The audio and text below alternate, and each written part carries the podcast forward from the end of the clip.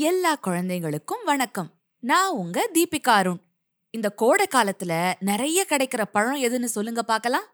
ஆ சரியா சொன்னீங்க. மாம்பழம்.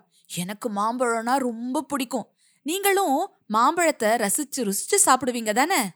அந்தந்த சீசன்ல கிடைக்கிற பழங்களை அளவோட சாப்பிட்டா ருசிக்கு ருசி சத்துக்கும் சத்து.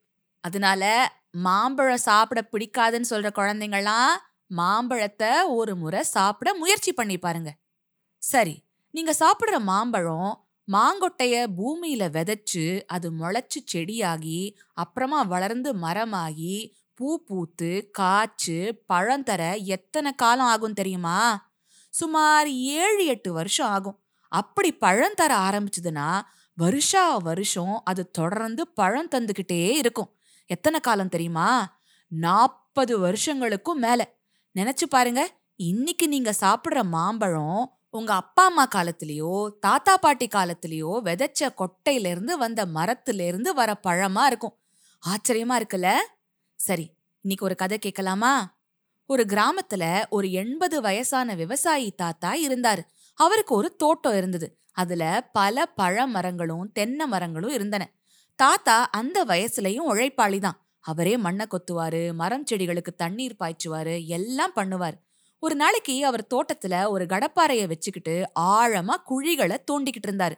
அப்போ ஒரு இளைஞன் அந்த பக்கமா வந்தான். அவன் ஒரு சோம்பேறி. அவனுக்கு வயசானவங்களை பார்த்தா அதுவும் வேலை பண்றத பார்த்தா இளக்காரமா இருக்கும். என்ன தாத்தா இந்த வயசுல போய் இப்படி மாங்கு மாங்குன்னு வேலை செய்றீங்க? என்ன பண்றதா உத்தேசம்? அப்படின்னு தாத்தாவை கேட்டான். தாத்தா கொஞ்சம் நிமிர்ந்து மூச்சு வாங்கிக்கிட்டே சொன்னாரு நல்ல இனிப்பான மணமான மாம்பழங்கள் கிடைச்சது. அது நம்ம பக்கம் இல்லாத வேற ஜாதி மாம்பழம். அதான் அதோட கொட்டைகளை இங்க நட்டுக்கிட்டு இருக்கேன் அப்படின்னு சொன்னாரு. ஏன் தாத்தா உங்களுக்கோ வயசாயிடுச்சு. இனி நீங்க ரெண்டு மூணு வருஷம் உயிரோட இருந்தாலே ஜாஸ்தி. மாவை நட்டா அது பழம் கொடுக்க ஏழு எட்டு வருஷம் ஆயிடுமே. நீங்க இருந்து அதை சாப்பிடவா போறீங்க? அப்படின்னு கேலிய கேட்டு சிரிச்சான் அவன்.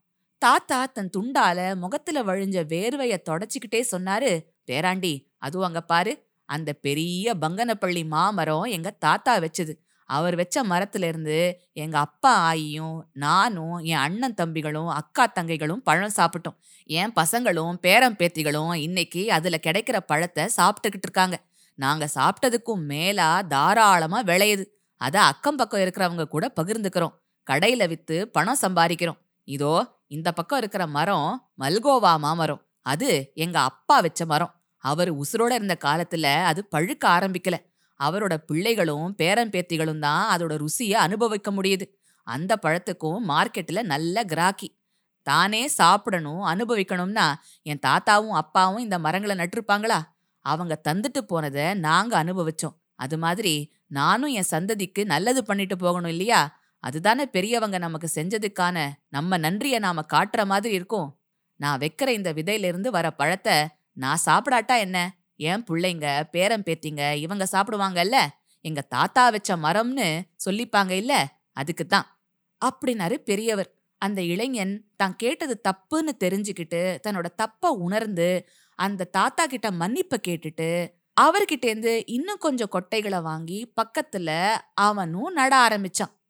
என்ன குழந்தைங்களா? இந்த கதை உங்களுக்கு பிடிச்சதா? சிட்டுக்குருவி பாட்காஸ்ட்ல நிறைய கதைகள்ல நான் திரும்ப திரும்ப சொல்ற ஒரு விஷயம் நம்ம எல்லாரும் சேர்ந்து மரங்களை வளர்க்கணும் அப்படிங்கறதா. மரம் வளர்க்குறது ரொம்பவே முக்கியம் குழந்தைங்களா. நம்ம எல்லாரும் நம்ம வாழ்க்கையில ஒரு மரமாவது நட்டு வளர்க்கணும். மரங்கள்னால எவ்வளவோ பயன்கள் இருக்கு. இதை பத்தி நான் உங்களுக்கு நிறைய முறை சொல்லியிருக்கேன்.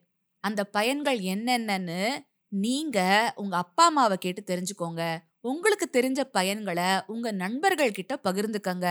கண்டிப்பா நீங்க எல்லாரும் ஒரு மரமாவது நட்டு அதுக்கு தண்ணி ஊத்தி அதை வளர்க்கணும் செய்வீங்களா?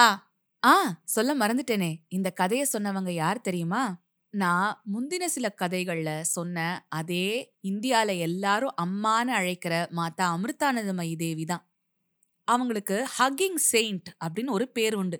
ஏன்னா அவங்கள யார் தரிசிக்க போனாலும் அவங்கள கட்டி பிடிச்சு ஆசீர்வாதம் பண்ணுவாங்க.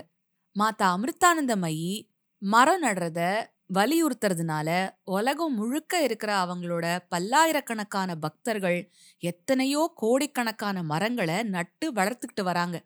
இந்த மாதிரி எல்லாரும் சுயநிலை இல்லாம மரம் நட்டாதான் வருங்காலத்துல இந்த உலகம் பசுமை நிறைஞ்சதா இருக்கும். சரியா? இன்னொரு கதையோட நான் உங்களை சீக்கிரமா வந்து சந்திக்கிறேன். அது வரைக்கும் சிரிச்சுக்கிட்டு கிரிச்சுக்கிட்டு சந்தோஷமா இருங்க.